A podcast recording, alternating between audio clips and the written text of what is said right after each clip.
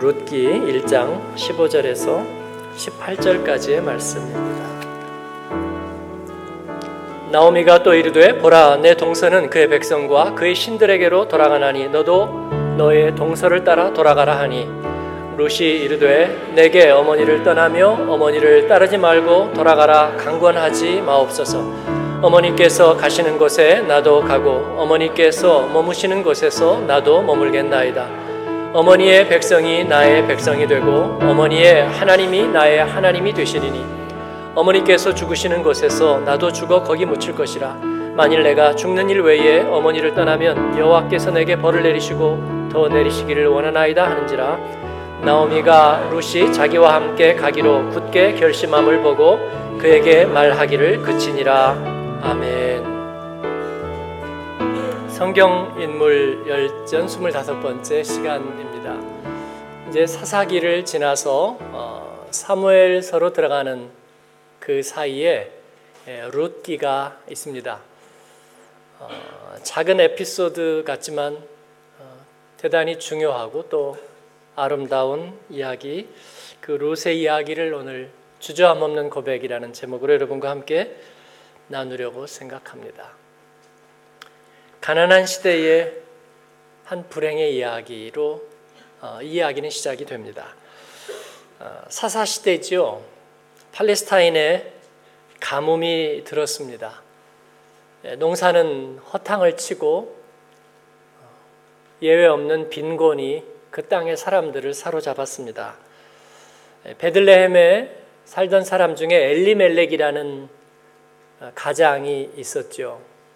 어, 나의 하나님은 왕이시라는 그 뜻을 가진 엘리멜렉이라는 사람인데 예, 그 아내는 나오미였습니다. 나오미의 이름은 어, 딜리블리시 예, 사랑스러운 혹은 어, 기쁨의 뜻을 가진 예, 그런 여인이었어요.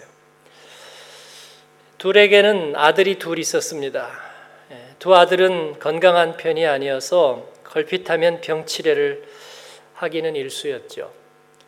어, 게다가 돌봐야 될 가족 식솔들이 또 한둘이 아닌데 에, 흉년이 들어서 먹고 살기가 힘들어지게 되기 때문에 이 나오미의 입에서 절로 한숨이 나왔습니다. 예, 빈궁한 살림, 돌봐야 될 가족들, 하나님에 대한 원망의 한숨도 함께 터져 나왔을 것입니다. 견뎌보고 이해하려고 했지만 가난은 이해할 수 있는 게 아니죠. 힘들게 할 뿐입니다. 그러던 어느 날 이 엘리멜렉은 어, 이웃 나라 이웃 족속인 예, 모압으로 이민 간 사람들의 이야기를 듣습니다. 그리고 그 이야기를 나오미에게 해줍니다. 나오미의 눈이 번쩍 뜨였습니다. 어, 모압은 이방 땅이죠. 그래서 어, 하나님의 백성들에게 좀 금기시되는 땅인데 그러나 나오미는 상관없었습니다. 말뿐인 약속의 땅 하나님이 뭐 해준 게 있나? 그래서 미련도 없이 그들은 떠나는 거죠. 예, 산 넘고 또 요단강을 건너서 모압으로 향합니다.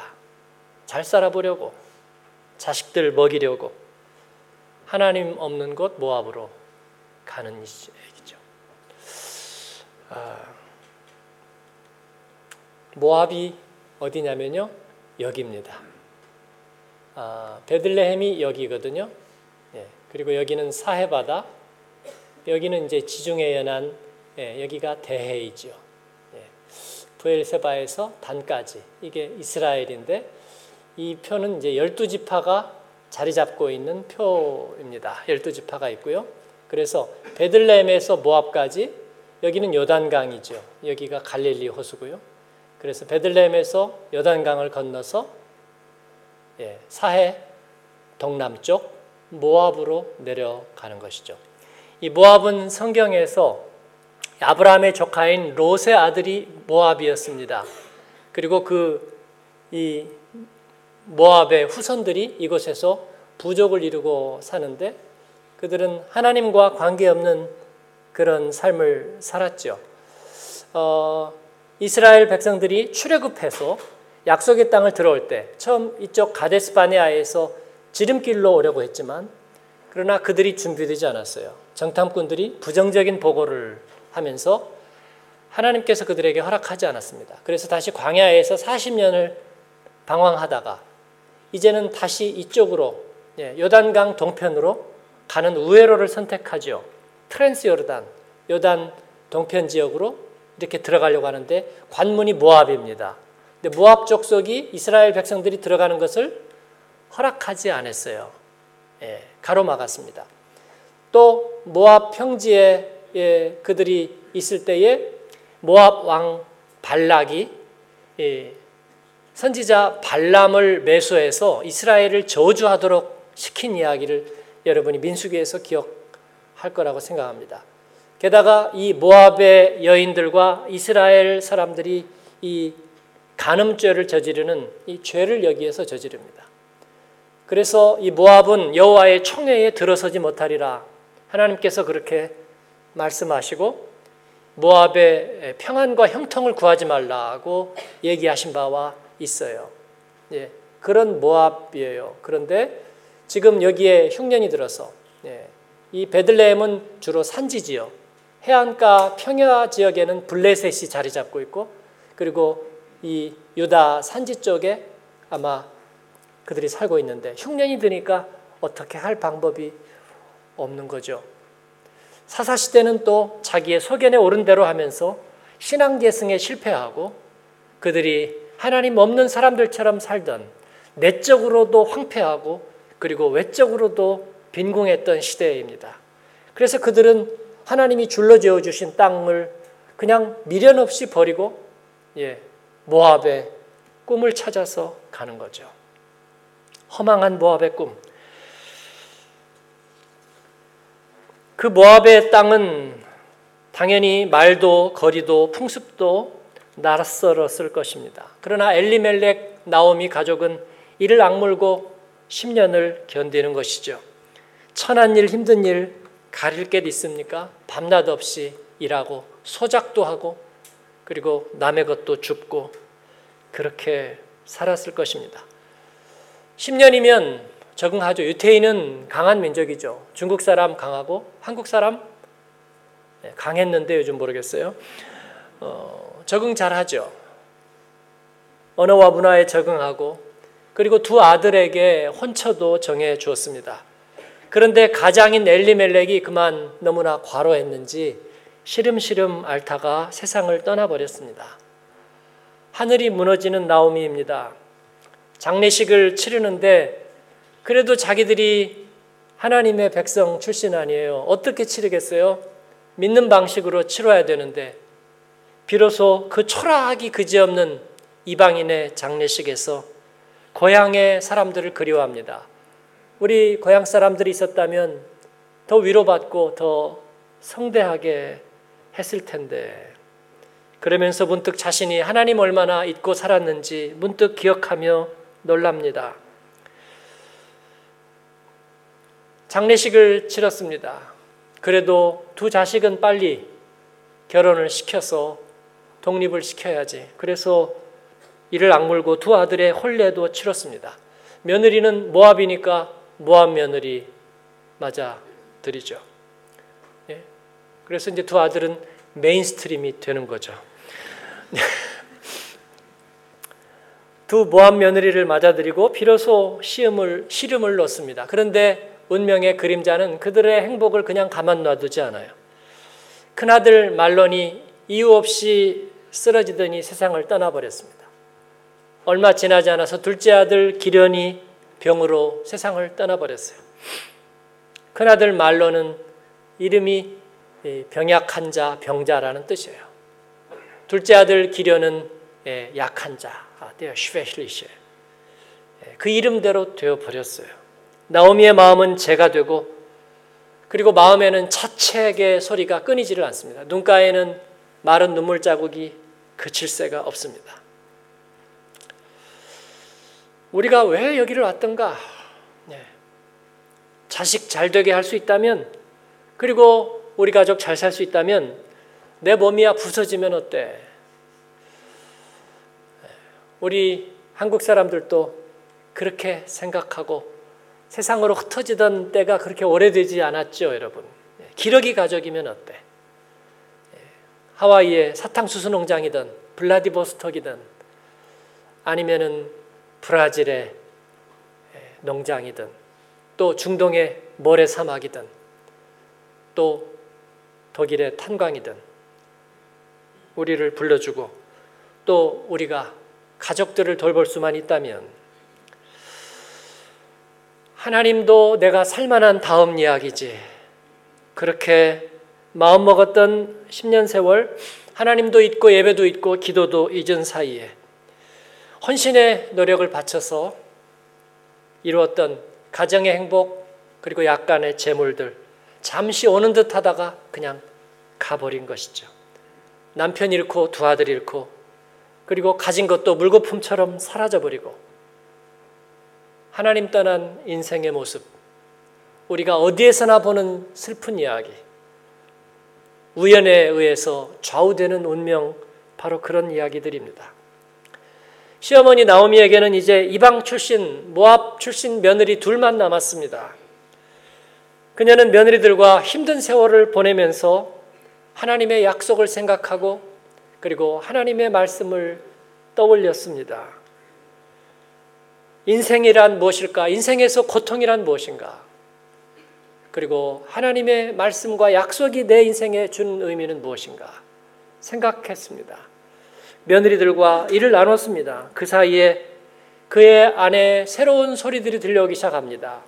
하나님의 사랑이 의외로 막다른 골목 고통 속에서 오히려 하나님의 소리, 하나님의 위로가 느껴지기 시작합니다. 인격적인 하나님이. 그 하나님에게서 그녀는 돌아오라는 소리를 들어요. 그래서 내가 돌아가리라. 고향으로 돌아가리라. 나옴이라는 이름, 기쁨이라는 이름은 이제 마라라는 이름으로 바꿔야 될지도 모르지만, 쓴물이라는 이름으로 바꿔야 될지도 모르지만, 나는 이제 돌아가야 되리라. 무엇이 고통인가? 못 먹고 이별하고 그리고 인생에서 쓰라린 것이 고통이 아니라 하나님 떠난 인간의 헛된 꿈과 그 그릇된 목적이 고통이 아닐까. 그 인간의 불안이 고통이 아닐까. 미래에 대한 불확실함에서 오는 두려움이 고통이 아닐까. 그런 생각하게 되는 것입니다. 그러므로 그 하나님께로 다시 돌아가리라. 내가 하나님의 사랑을 회복하리라. 생각하는 거예요. 돌아가기로 결정합니다. 그런데 며느리는 어떻게 하죠? 예, 두 며느리는 자기가 잘할 자신이 없습니다. 그래서 불러서 두 며느리를 축복하고 친정으로 돌려보냅니다. 너희들을 행복하게 해줄 자신이 내게는 없구나. 여호와의 손이 나를 치셨는데 박복한 내가 어떻게 너희들을 책임지겠느냐. 게다가 이스라엘에서는 이방인 모압 사람이라고 천대받을지 모르는 너희를 어떻게 내가 거느리고 고향으로 가겠느냐. 너희는 돌아가라. 여기까지는 여러분 어디서나 들음직한 평범한 이야기입니다. 가난한 시대의 슬픈 이야기. 그러나 이 이야기는 이제 특별한 이야기로 바뀝니다. 어디에서나 있지 않은 특별한 이야기로. 뜻밖의 반전이지요. 둘째 며느리 루시, 첫째 며느리는 순리대로 자기 집으로 돌아갑니다. 네, 둘째 며느리가 뜻밖의 이야기를 꺼냅니다. 그리고 놀라운 고백을 하는 것이죠. 이 루세 이야기를 통해서 이 평범한 이야기, 불행한 사람들의 이 평범한 이야기는 극적인 반전을 이루기 시작합니다. 롯이 예, 아, 룻이 그렇게 이야기하죠. 어머니 저를 가라고 하지 마세요. 저는 어머니와 함께 갈 겁니다. 이제 어머니의 백성이 나의 백성이 되고 어머니 하나님이 나의 하나님이 되실 거예요. 어머니가 가는 곳에 저도 가고 어머니가 묻히시는 곳에 저도 묻힐 것입니다. 단호하고 주저함 없이 결연하게 말합니다. 어떻게 그녀가 이렇게 얘기할 수 있었을까요? 성경이니까 그렇다. 얘기하면 얘기가 전부하죠. 감정이입을 해보세요. 그렇게 얘기하는 게 가능할까? 조금도 주저함 없이 결연하게 가장 인생의 막다른 골목에서 어린 나이에 어린 남편을 잃고 홀로 된 그녀가 어머니의 하나님이 나의 하나님이 되리라는 이야기를 어떻게 할 수 있을까 하는 거죠. 그녀는 삶의 의욕도 잃고 인생의 희망도 잃었지만 그러나 시어머니의 잊혀진 믿음 이야기에서 하나님께 마음에 열리게 된 것이죠. 그녀는 이것을 받아들인 것입니다. 그 인격적인 하나님, 그 인격적인 하나님의 사랑, 그리고 그분 에게서 맛보고 누리게 되는 그 평안과 자유함을 그녀는 붙들고 자기 인생을 거기에 드리기로 작정한 것입니다. 여러분 이것이 신앙의 비밀이에요. 신앙은 보험이 아닙니다. 이것이냐 저것이냐예요. 전부를 갖다가 맡기느냐 아니면 아니느냐예요. 이 룻의 선택은 가장 미련한 선택일 수 있습니다. 당연히 그렇습니다. 허망한 허망한 신앙에 자기를 의지해서 오히려 자기의 인생을 망쳐버릴 수도 있겠고요. 아니면 가장 위대한 선택이 될 수도 있습니다. 여러분 모든 선택이란 그런 것이고 신앙의 선택이란 그런 거예요.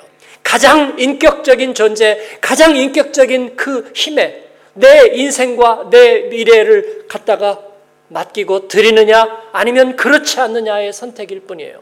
제3의 길은 없습니다. 보험 따위는 도움이 안 돼요. 나중에 언젠가 조금 위안이 될지 모르겠다. 그런 일은 없습니다. 우리의 인생도 그런 스토리를 갖고 있지 않습니까? 우리 인생에 이 은혜의 반전이 없었다면 우리는 전혀 지금 다른 곳에 서 있을 것입니다. 전혀 다른 생각을 하고 있을 거예요. 빌립보서 1장 20절에서 바울 사도가 이 로마의 감옥에서 우리에게 한 고백이 생각납니다. 그는 그렇게 고백하고 있습니다. 그가 감옥에 갇혀 있고요. 그는 이제 순교를 앞두고 있습니다.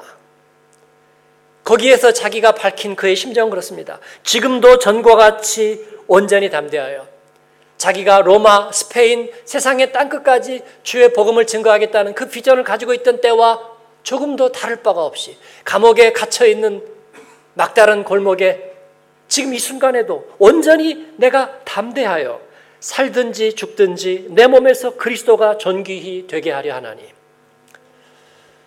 저는 두 번째 은혜를 경험하고 이 말씀을 제 인생관으로 붙들었습니다.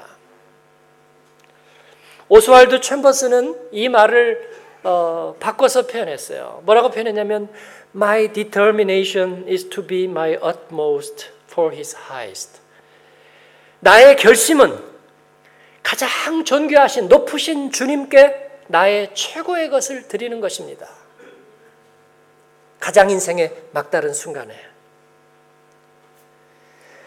바울은 은혜의 주님 앞에서 지금 자기가 처한 상황이 가장 극한 최악의 상황이라고 할지라도 그 은혜의 주님 앞에서 자신의 의지를 드리는 데 있어서 조금도 주저하지 않는다고 얘기하고 있는 거예요.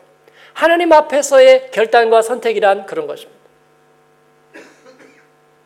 이 챔버스의 책에 undeterredness 예, 주저하지 아니함 조금도 주저하지 않는다.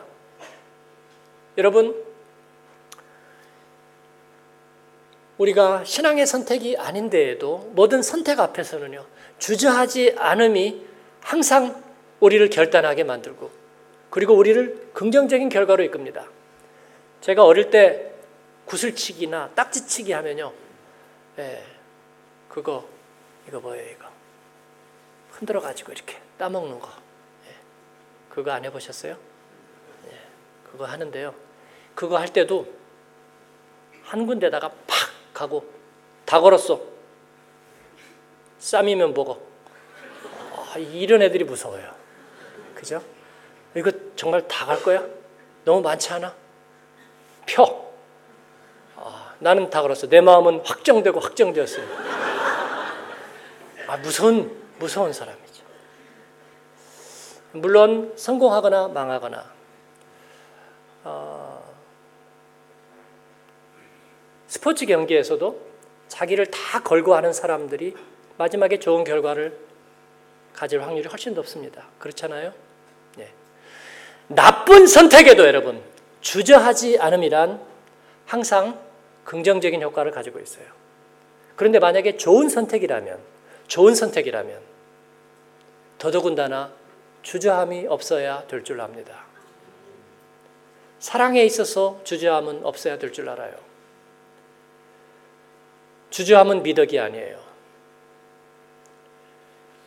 가장 인격적인 존재 앞에서 주저함 없는 결정과 선택. 이것은 대단히 중요한 것입니다. 더군다나 하나님의 초대와 하나님의 부르심 앞에서는 우리의 주저함 없는 결단, 그분께 내 가장 최고의 것을 양도해 드리는 이것이 인생의 전환점이 된다고 하는 사실이에요. 사랑하는 여러분, 우리가 인생의 십자로에서 조금도 주저하지 않고 자신의 의지를 항복시켜서 온전히 맡길 수 있는 인격적 존재가 있다면, 그래서 우리가 주저함 없이 선택하고 그에게 내 내면의 중심을 던질 수 있다면, 이는 엄청난 결과를 초래할 것이라고 확신합니다. 하나님의 사람들은 바로 그 일을 한 것입니다. 루시 바로 그와 같은 경우였습니다. 시편 55편 2절에 보면 내 짐을 여호와께 맡겨 버리라. 너를 붙드시고 의인의 요동함을 영영이 허락지 아니하시리로다. 베드로전서 5장 7절에 너희 염려를 다 주께 맡겨 버리라. 이는 저가 너희를 권고하심이니라. 제가 어릴 때 어, 동화를 봤는데 80일간 어, 세계 일주를 하는 여러분도 영화라든지 책을든지 보셨을 줄 알아요. 예, 그 주인공이 필리어스 헉이라는 어, 사람이죠. 예, 그는 조금도 주저하지 않죠. 예, 그리고 흔들리지 않아요. 저는 아, 어릴 때 그 책을 보면서 야 이런 캐릭터가 어떻게 가능할까? 나는 흔들리는데 말이야. 예, 나는 너무나 주저함이 많은데 이렇게 할까 저렇게 할까 망설이다가 말도 못 꺼낸 게 많은데 그 필리아스 폭의 그 흔들리지 않는 모습이 물론 이건 가상적인 캐릭터예요, 여러분. 그런데 성경에 보니까 우리 하나님은 우리를 사랑하기로 작정하고 흔들리지 않으셨어요. 예수님은 제자들을 부르고 흔들리지 않으셨어요. 십자가의 길을 눈앞에 두고도 흔들리지 않으셨어요. 예, 나를 보내시니가 나와 함께 하시도다. 그분의 기쁨 되는 것들이 내게는 영의 양식이라고 그는 그렇게 말하고 흔들리지 않았어요. 그 주저하지 않음이 우리에게 생명 주시는 길을 열어주신 줄로 믿습니다. 사랑하는 여러분, 하나님 앞에 우리 자신을 맡기고 양도하는 일에 주저함이 없는 저와 여러분이 되기를 바랍니다. 주저하지 말고 줄을 붙드십시오. 이 불행한 가정의 이야기가 성경에 왜 여기에 위치해 있는지 아십니까? 성경의 사사기는 약속의 땅을 저버리고 자기의 좋은 땅을 찾아 헤매이는 불신앙의 시대의 이야기예요. 그리고 그 다음에는 참된 왕을 찾아서 시행착오를 이제 피해보려는 사무엘의 시대, 왕의 시대가 시작이 됩니다. 그 사이에 이 룻의 이야기가 위치해 있는 거예요. 이름 없는 한 송이 들꽃처럼 불행과 고통의 골짜기에 피어 있는 한 룻이라는 이 무명의 이방 여인의 이야기.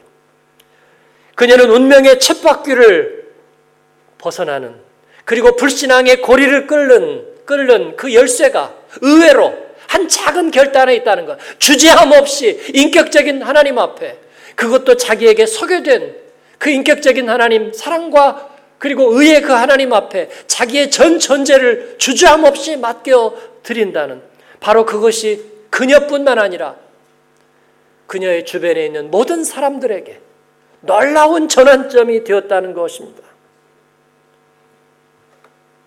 거두절미하고 모압 여인으로 불리웠던 이 무명의 이방 여인, 일찍이 남편도 잃고 돌아갈 곳도 없던 이 여인, 팔사 드센 여자라는 오명을 받기에 충분했을 그런 여인이 불행한 운명 앞에 무릎 꿇지 아니하고 자기가 만난 인격적인 그 하나님 앞에 자신의 마지막 희망을 던지며 자신의 인생을 드리는 이 놀라운 결단이 그녀의 인생을 한낱 인생 유전의 결과로 끝내지 않게 하시고 다윗의 증조모로 그녀를 부르시고 그리고 메시아의 족보를 이루는 아름다운 결과를 주었다는 것을 저희가 기억하게 되는 것입니다. 요한복음 1장 12절에 영접하는 자, 곧 그 이름을 믿는 자들에게는 하나님의 자녀가 되는 권세를 주셨으니 하나님께서 우리에게 말씀하시는 줄 믿습니다. 그녀는 나오미를 따라 베들레헴으로 돌아가죠. 이삭도 죽고 그리고 어려운 세월을 견뎌내지만 그녀는 자신을 하나님 앞에 드리고 사랑받는 자리에 내어놓습니다. 두 번째 결혼이지만 부끄러워하지 않고 사람 좋은 라합의 아들 그리고 다윗의 뿌리가 될 보아스와 결혼해서 다윗의 증조모가 되는 것입니다. 그래서 예수님의 혈통, 예수님의 족보를 이루어가게 되는 거예요. 룻의 이야기는 사랑하는 여러분, 우리들의 새로운 운명 이야기입니다. 그녀의 결정적인 열쇠는 그 고백에 있습니다. 하나님께 자신을 전적으로 내어드리는 그 결단과 고백에 있습니다. 이 예수 그리스도가 가는 길에는 예수 그리스도를 예비하는 그 길에는 바로 이런 이야기들이 가득합니다. 은혜의 흔적들이 가득하고 그리고 존귀한 반전들이 가득합니다. 그리고 가장 귀하신 분께 가장 귀한 내면의 가치를 드리는 그런 헌신의 이야기들로 가득합니다. 세상 것들은요, 굉장히 실속 있고 현실적인 것 같지만, 진정한 것들은 다 감추어져 있어요, 여러분. 예? 웃고 밥 먹고 명함을 교환하고 그리고 계약서에 사인을 하지만 정말 중요한 속내들은 다 감추어 있어요. 다 드러나 보이지 않는 거예요. 카드는 감춰 있어요. 그게 어디 있는지 아무도 알 도리가 없습니다, 여러분.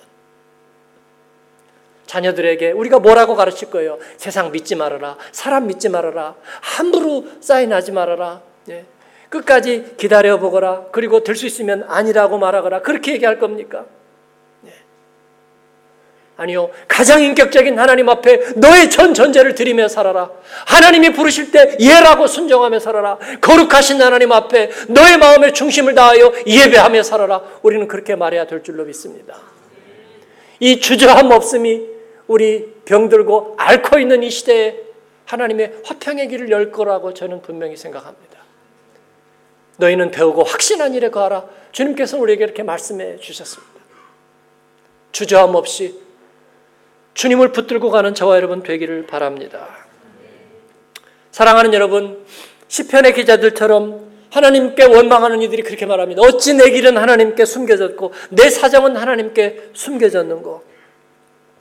삶의 서러움을 주님에 대한 전적인 위탁과 헌신으로 바꾸는 저와 여러분 되기를 바랍니다. 어둠의 환경 속에서 빛의 사인을 붙잡는 저 여러분 되기를 바랍니다. 은혜 앞에서는 주저하지 마십시오. 은혜의 선택 앞에서는 주저하지 않는 저와 여러분 되기를 바랍니다. 하나님이 새 간증을 주실 것입니다.